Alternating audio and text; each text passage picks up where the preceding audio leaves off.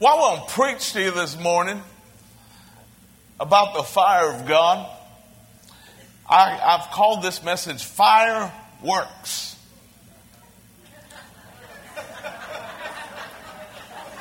That's two words, not one word. Fire works. And I'll tell you, we need to have the fire of God working in our life and so we're going to see both the, the concept of fire and the works in our message today. But Hebrews chapter 12, as we begin there, it's uh, very, very simple. It says, For our God is a consuming fire. And you know, the number one thing we need to realize is that God Himself is referred to in the scripture as fire we see our God is a consuming fire here in Hebrews 12 29. You also remember that when God was leading the children of Israel through the wilderness, he manifested himself as a pillar of cloud by day and a pillar of fire at night. You remember that when God entered into covenant with Abraham and Abraham actually slew that animal and divided the pieces and after it was dark, it said that, that he saw what looked like a, a, a smoking furnace and a burning torch walking through those pieces.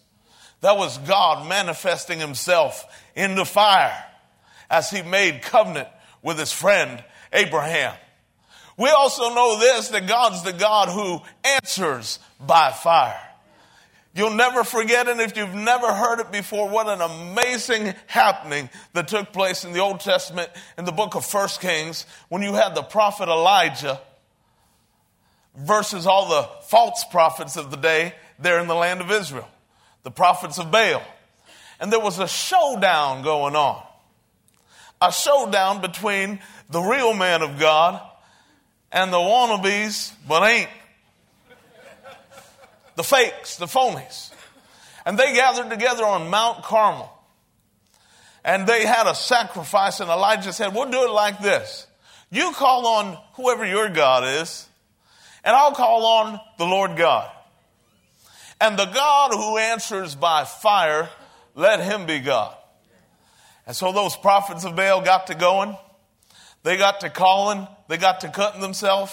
They got to doing all their gyrations and things that they were trying to do to conjure up that fire and couldn't do a thing. And Elijah at this point is having fun. He's just making fun of them. I mean, think about to have such confidence in God. You won against 400, and yet the one's the most confident one of the bunch. Come on, somebody. He's the one who said, well, maybe he went on vacation. As a matter of fact, one translation says maybe he's using the facilities right now. Dear Lord. I mean, he's just having a grand old time picking on these people because they're not getting any kind of results. And yet, all right, Elijah said, Y'all done now? It's my turn. So he says, Go ahead, pour some water on there. Pour some water on the sacrifice. And think about this this is a time of famine, too, so water is scarce to begin with. Pour some water in there. Do it again. Do it again. I mean, got that thing good and drenched. And then he called on the Lord as God, and the Lord answered by fire, sent fire down, consumed that offering, licked up all the water. I mean, what was wet one minute got dry in a hurry, let me tell you.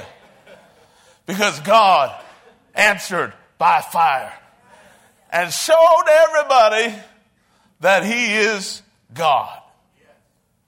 You know, it's interesting. You, you think about how things are going to be in heaven. Revelation gives a picture Uh, of, of that beautiful city. It says there'll be no night there. there. There won't be any lamp or light. There won't be a need for it. There, there won't be a need for the sun because the Lord Himself will provide the light. So you don't need a lamp with a little flame coming out the lamp. You don't need the fire of the sun. All you need is Him, and He'll light up that wonderful heavenly city. Hallelujah. There's another reference over in Revelation talking about the appearance of Jesus as John was describing him. Looked a little different from how we saw him the first time when he was here on earth. Saw him in a glorified fashion. And one of the features he described of Jesus said his eyes were like flames of fire. And the scripture also says over in Psalms that God will light our lamp Well, if he's going to light our lamp, he needs to be the source of the light. So we see all over the scripture, and those are just name a few, that our God is a consuming fire. We also see in the Word of God that His Word is a fire. Don't you know that uh, Jeremiah 23 29, you can write this reference down. God said, Is not my word like a fire, says the Lord, and like a hammer that breaks the rock in pieces? God identified His word as being like a fire. You remember Luke 24. Yeah, we, we, we getting, we getting a preach on today. We, we're going to just run with this. Luke 24. Th- those two disciples walk into a little town called Emmaus. And, and there, there's another traveler comes and joins himself to them. They don't know it's Jesus at, at the very beginning. And, and what happened is that they, looked at him and was like, man, are you the only guy in town who doesn't know what's been going on these last few days? And, and, and Jesus is just kind of playing with them. So, what things? And, and, so they tell him all about what happened to Jesus. And, and then Jesus responds to them once again, oh, so uh, slow of heart to believe all that the Gospels, I mean, all that the, the Old Testament had proclaimed. And then he went all the way through the, the law, through the Psalms, through the prophets, and expounded all the things that the Word said about him, even though they didn't recognize him yet. But later in the breaking of bread, they recognized him, and as soon as they did, whoo, he vanished out of their sight. That's what the scripture says over in Luke 24. But their response was a very interesting response. They said, Did not our hearts burn within us as he opened the scriptures to us? There's something about the scripture, there's something about the word of God that'll cause you to burn, that'll light your fire. They said, Didn't our hearts burn within us? I read that one day and I thought, Ooh, what a way to get heartburn. That's the kind I want. Don't need any antacid either. The prophet Jeremiah, I'll tell you, let me tell you about Jeremiah. We're just going to go ahead and have a little machine gun fire right now. See, Jeremiah, I mean, imagine getting a call from God to go and preach, and the Lord said, There's there just one little thing I got to tell you. Go preach. That's what I called you to do. That's what you need to do. But nobody's going to listen to you. I mean, th- th- that doesn't get you really warm and fuzzy about entering into that kind of ministry. But Jeremiah heeded the call, but you know, after a while, you know, he gets discouraged. I mean, it's discouraging when, when you're going and doing what the Lord told you to do and nobody's listening. And he got to the point where he said, That's it, I'm done, I'm through. I ain't doing this anymore. But it didn't last very long because it was just like fire shut up in his bones. That's what he said. He said, I tried to hold back. I tried to keep my mouth shut and, and not talk anymore in his name. But he said, I couldn't help myself because his word was in me like fire shut up in my bones. Hallelujah. You know, God also said to Jeremiah, He said, Behold, I will cause my words to be like fire in your mouth. It's amazing. His word is a fire. We see over in, in Psalms and Proverbs, Psalms 119 says, Your word is a lamp unto my feet and a light to my path. Proverbs 6:23 says that the commandment is a lamp and the law is a light. So his word is a lamp. Oh, yeah. We also see in Scripture the Holy Ghost in fire. We see what John the Baptist said. He said, I baptize you with water under repentance, but there's somebody coming after me whose sandals I'm not even worthy to unloose. He's going to baptize you with the Holy Ghost and with fire. Hallelujah. Of course, you remember what happened on the day of Pentecost when the Holy Ghost fell. When the Holy Ghost fell, fire fell. Fire came and, and rested on each one in that upper room. The fire of God. Holy Ghost and fire. Now, this is interesting. We see the Word, now we see the Spirit. You know, we need to be word and spirit people. We need to be people of the word and people who are sensitive to the leading of the spirit. And we must have the combination of the two. That's very, very important. Because you know what? If you lack the combination of the word and the spirit, you're really having a, a, a, a missing ingredient in your life. There, there, are people that have been very strong on the word, which is good, which is right. But, but you, you can't leave out the, the moving and the anointing of the Holy Spirit. He's the one who wrote the book to begin with. How would you even understand the book without him? So I, I look at it this way. If you're going to have the lamp, which we just saw described as the word, his commandment is a lamp. Well, in order for the lamp to work, you got to have oil in your lamp. And what's oil represented as in the scripture? It's the anointing. It's Him, the Holy Spirit. The anointing of the Holy Spirit. We see oil used all throughout the Old Testament. During, especially during the, the ordination of the high priest, that was symbolic of the fact that now you are anointed to do this job. You're anointed. I love what David said. I will be anointed with fresh oil. Yeah. Hallelujah. So what, why am I talking about that? Because if you're going to have the word as your lamp, you can't have an empty lamp. Because if all you do is got a lamp without oil in your lamp, you still don't have fire. Hey. So if you got the word as your lamp and you've got the oil of the Holy Spirit as well, then God can light you up. Hallelujah. And you know, it's interesting.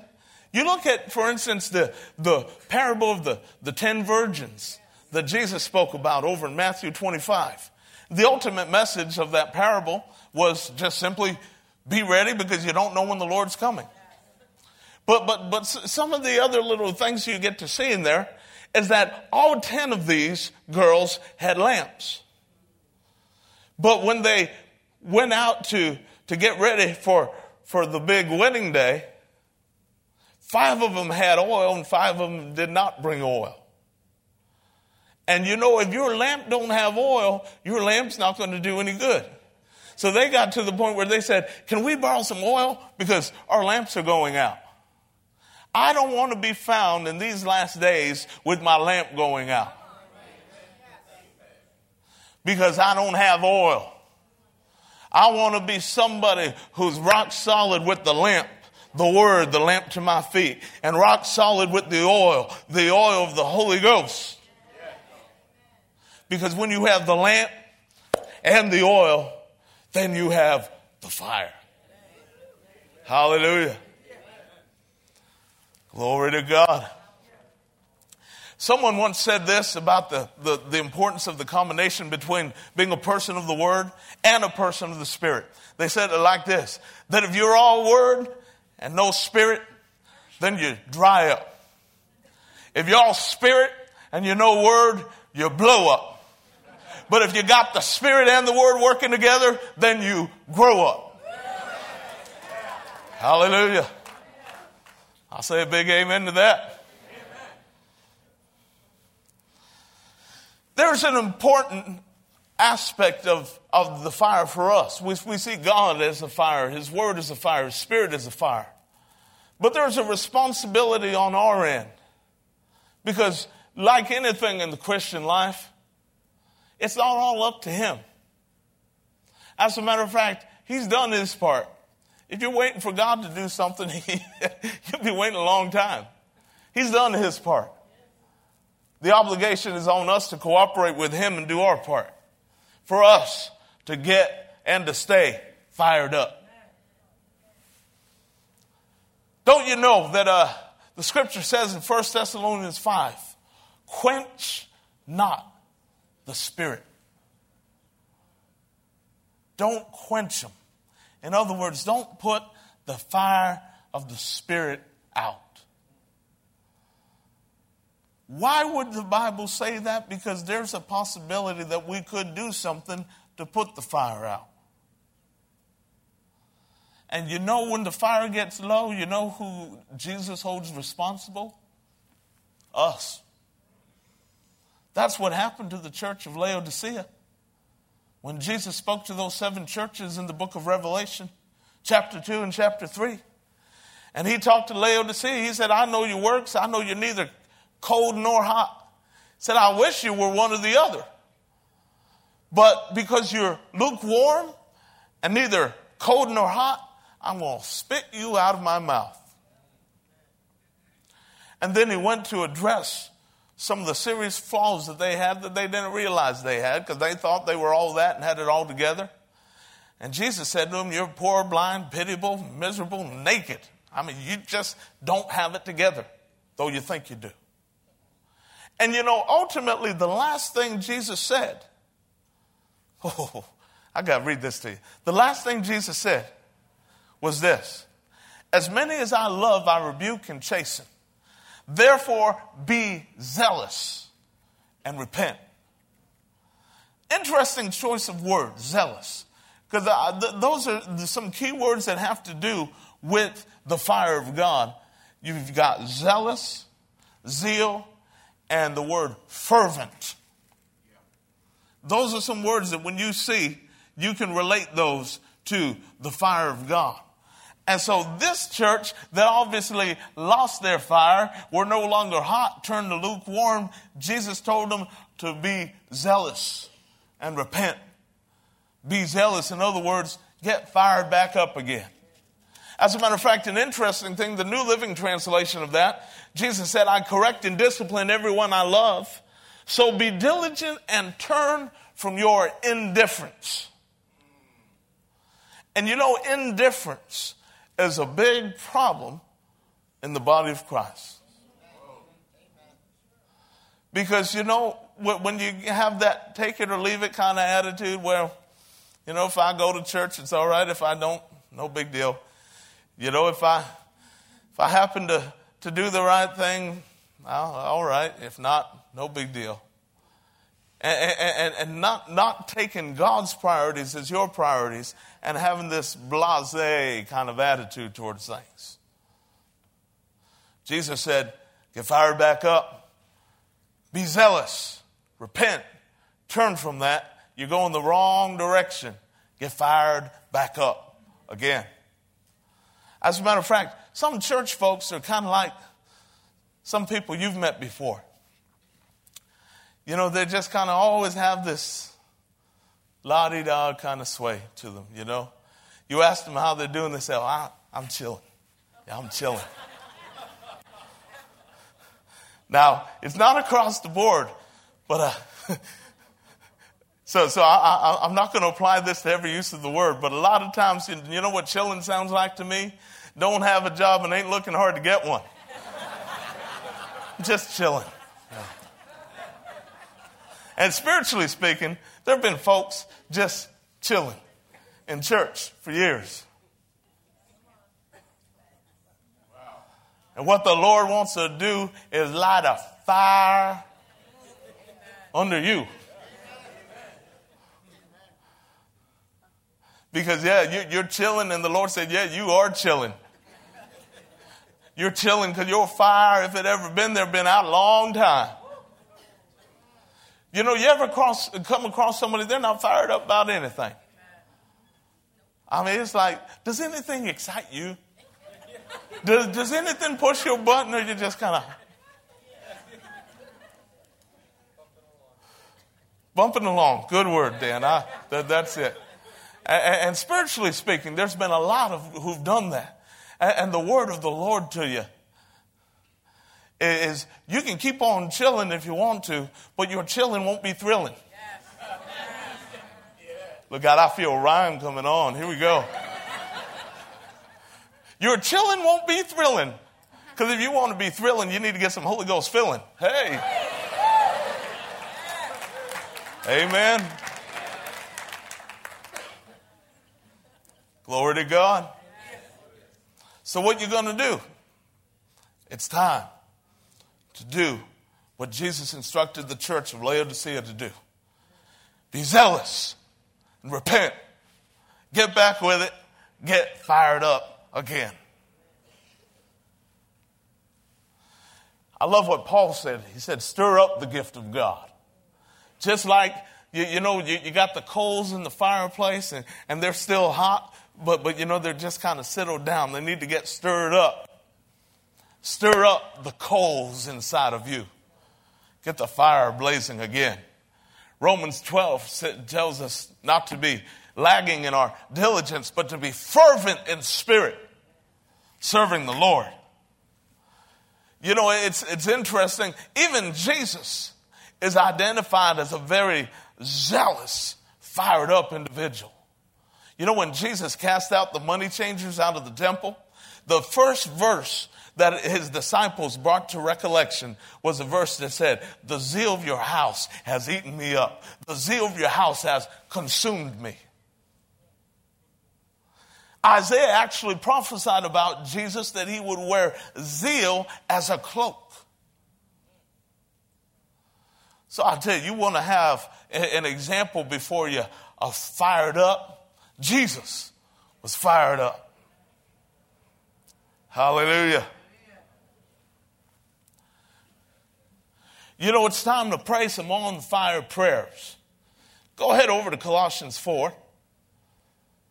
Time to pray some on fire prayers. You know, some people joke around about the people that are at the restaurant that, that are, are, are, are trying to kind of be their undercover Christian self, and, and, and they pray what's called the, the headache prayer. You know, one of these?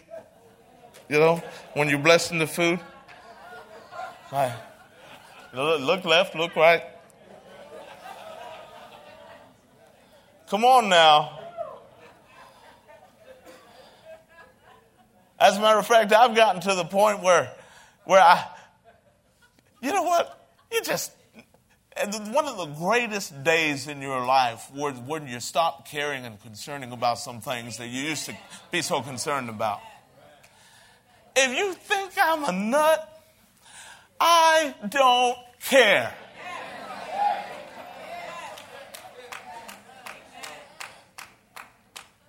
As a matter of fact, I am responsible before God not to be a show off, but to let people see my good works. Matthew 6, Matthew 5, 16. As, as a matter of fact, several verses before that, he said, if, if you got a lamp, you don't hide it under a bushel, you put it on the lampstand so it, it sheds light to everybody in the house. And then he talks about your, your, your good works. Yeah, good works. Pastor talked about it last week, I understand. I wasn't here, but he told me what he preached about. And it's interesting. They won't save you, but they sure are supposed to be the fruit of what happens to you when you get saved. Not saved by good works, but saved unto good works. Big distinction between the two. But I just love that. I, I, I, think I got that here. That Matthew 5, verse 16 says, Let your light so shine before men that they may see your good works and glorify your Father which is in heaven. You know, there comes a time where you just got to put the Lord on display a little bit. But it's the motive of your heart that makes the difference. You're not doing it for the pat on your back. Because if you're doing that, you know, Jesus talked about that real clearly, you'd lose your reward. But if you're doing it so people would see your good works and not glorify you, but glorify your Father which is in heaven, then your motive's right. And that's a good work that will stand the test of the fire on Judgment Day.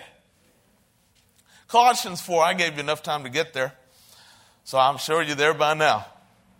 Look at verse 12, talking about uh, one fired up individual here named Epaphras.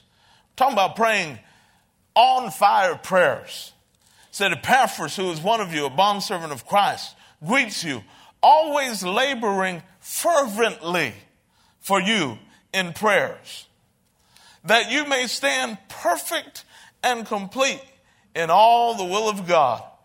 For I bear him witness that he has a great zeal for you. and for those who are in Laodicea and those in Hierapolis. You know, it's interesting that this guy here, Epaphras, the scripture says that he had a great zeal for the church of the Colossians, but he also had a great zeal for the church at Laodicea. And I'm glad that he had some zeal for that church in Laodicea because we just read about them and they sure needed some zeal. Isn't that interesting? That was the very same church we were talking about that Jesus addressed uh, in, in uh, Revelation 3, where he told them that you're lukewarm and not cold or hot. Told them, be zealous and repent. That was the church at Laodicea. And this gentleman here, Epaphras, was identified as one who had zeal for that church. Now, I tell you, wouldn't it be a shame that it took an outsider to get fired up for them rather than them being fired up on their own? Interesting point. So, some of these little things you see in the scripture, you, you can read over it so many times, and then one day you just make a connection. It's like, hmm, interesting. Nobody else um, Somebody else can pray for you, but ultimately nobody else can do it for you. You're responsible for that fire on your own. But I tell you, you sure can pray fiery prayers for other people. And that's what he did. He was always laboring fervently in prayer. Oh, I love that. Don't you know, James said that the effectual, fervent prayer of a righteous man avails much. The Amplified Bible says, makes tremendous power available. What kind of prayer? Some kind of dud of a prayer with, with no faith in it? No, no, no, a fervent prayer. The effectual, fervent prayer of a righteous person avails much. We need to pray on fire prayers. We need to let our tongue burn with heaven's fire. Let me tell you this. Jesus said that, the, uh, not Jesus, James in his epistle talked about the tongue over in chapter 3. And he said that the, uh, the, the tongue was set on fire of hell. And I know you can probably think of a lot of people you met, and it's like, yeah, their tongue's on fire, and it's set on fire with some hellfire. But you know, the flip side of that is if your tongue can be set on fire with hellfire, can your tongue also be, conversely speaking, set on fire with heaven's fire? Oh, yeah. Oh, yeah. As a matter of fact, I think of Isaiah. Isaiah chapter 6, he said, In the year that King Uzziah died, I saw the Lord high and lifted up, and his train filled the temple. He was describing the majesty of, of the Lord as he had that vision that day. And he said that the, one of the seraphim took some tongs and took a coal from off the altar and, and touched his mouth. And he said, like this coal has touched your lips, now you are clean and purged of your sin.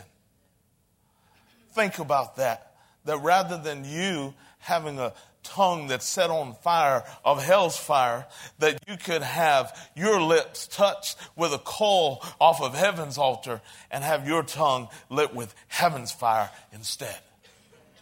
Yeah. Hallelujah. But whose choice is that? It's ours. Go to 1 Corinthians 3.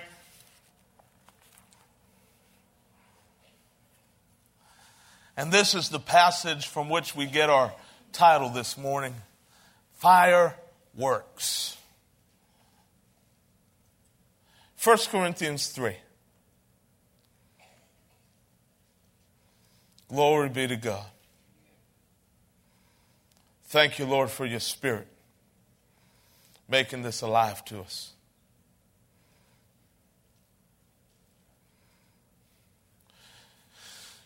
Verse 11, 1 Corinthians 3, we'll start there. It says, For no other foundation can anyone lay than that which is laid, which is Jesus Christ.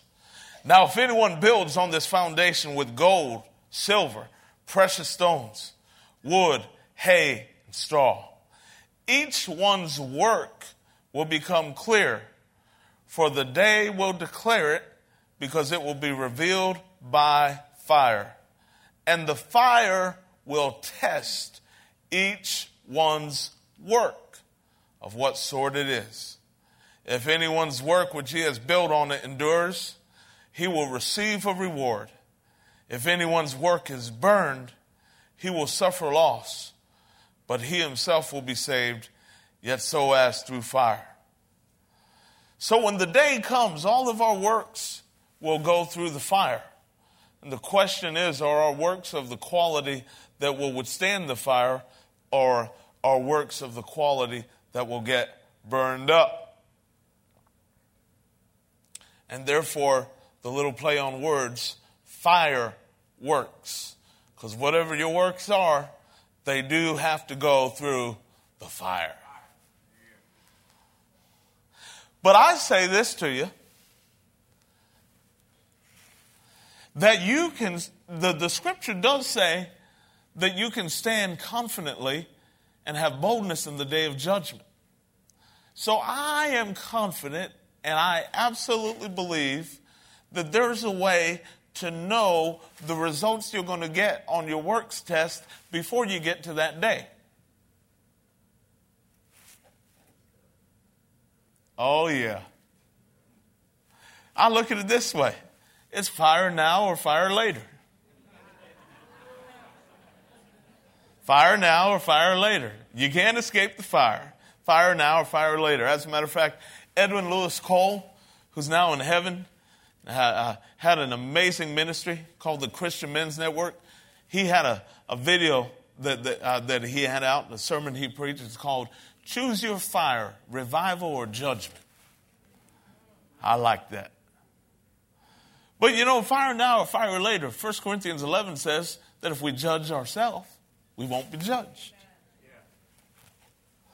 So, if you let the fire of God work on you now, get all up in your works now, then you can know that when the day comes, that because you've already been tried by fire, and have already come out as gold and silver, you won't have one result now and another result later. You'll know that the results will be good for you on Judgment Day. Why? Because you let the fire of God work in you, not just waiting for that day to come, but you did it now.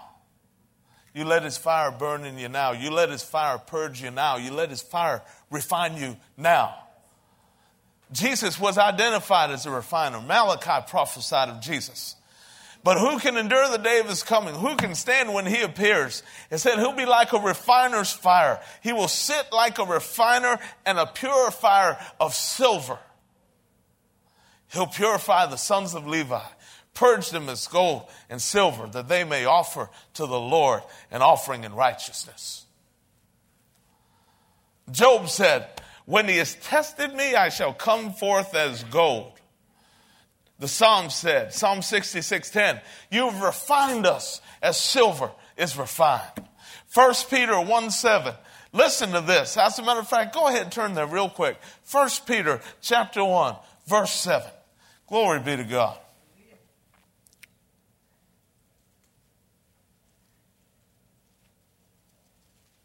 Hallelujah.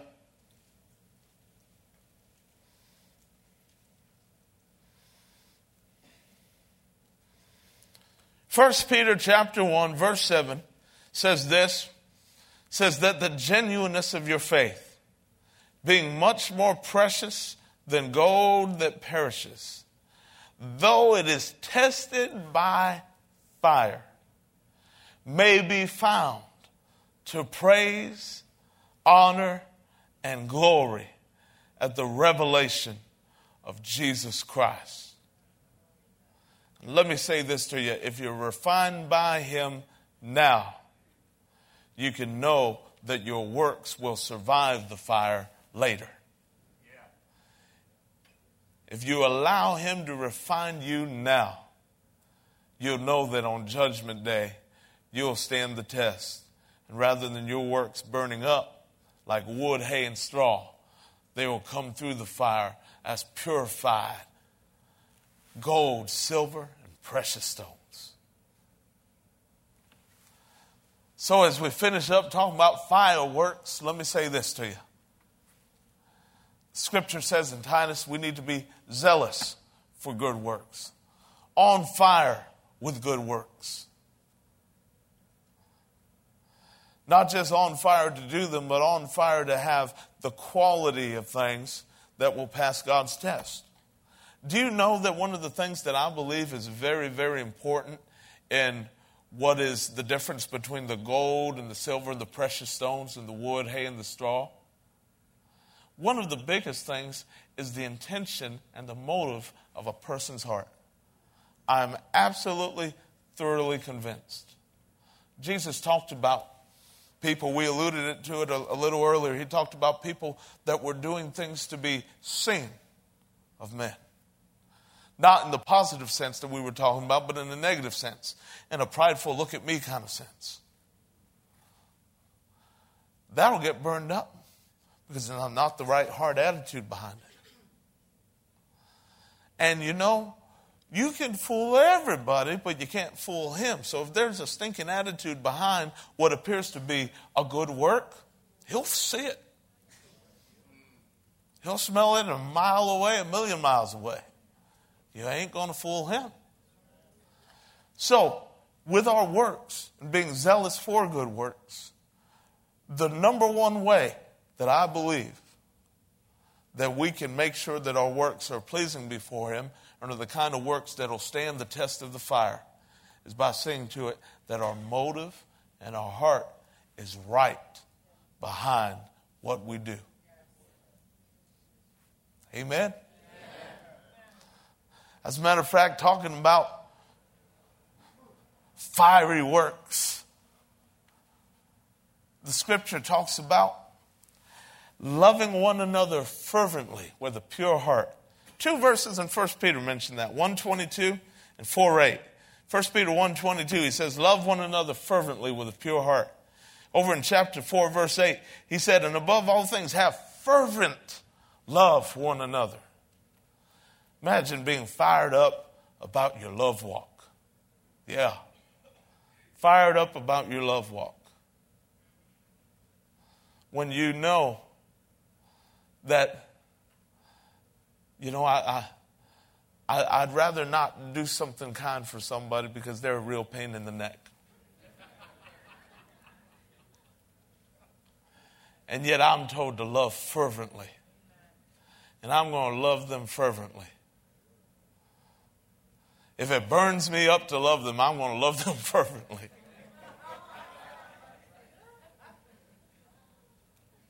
Hallelujah. How hot are you when it comes to your love walk? The Bible says we need to be hot, we need to be fervent when it comes to our love walk. Amen? Amen? One last place I want you to go as we're going to sum this up. Go to Romans 12.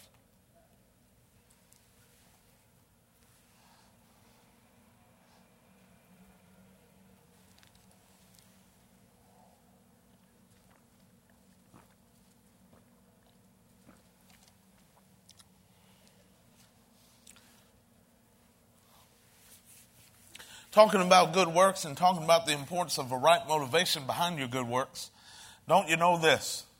That the most important motivating factor is love. If the love of God is your motivating factor, wow, what a good position that puts you in to pass the test. That's why the scripture says, to love fervently, have fervent love for one another. And in Romans 12, look at verse 20. It says, Therefore, if your enemy is hungry, feed him. If he is thirsty, give him a drink. For in so doing, you will heap coals of fire on his head. Talk about fireworks Imagine doing works to somebody, works of kindness and love that'll end up putting coals of fire on their head. People have wondered about the meaning of that over the years. I think it's pretty simple. It's where you're being kind to somebody and it's just burning them up. They can't figure out why. You're being so kind and loving to them, and it bothers them. And ultimately, in a lot of cases, leads people to repentance. I'm going to protect the innocent, or should I say the guilty, by telling this story, and I'm not going to mention the name. But there is a, a story about a current member of this very body who met Pastor Sam about a quarter century ago. And at the time he met Pastor Sam, he was just a fired up heathen. He's on fire. He's lit by the fire of hell at the time. And was just as belligerent. And actually, imagine this at a certain event, tried to pick a fight with the pastor. Tried to see if I, get, see if I can get this Texan to get all riled up with me. Just full of the devil. But you know what? Pastor Sam, walking in love, didn't fall for that and treated him with kindness anyway. And so this wild heathen for the next week couldn't hardly sleep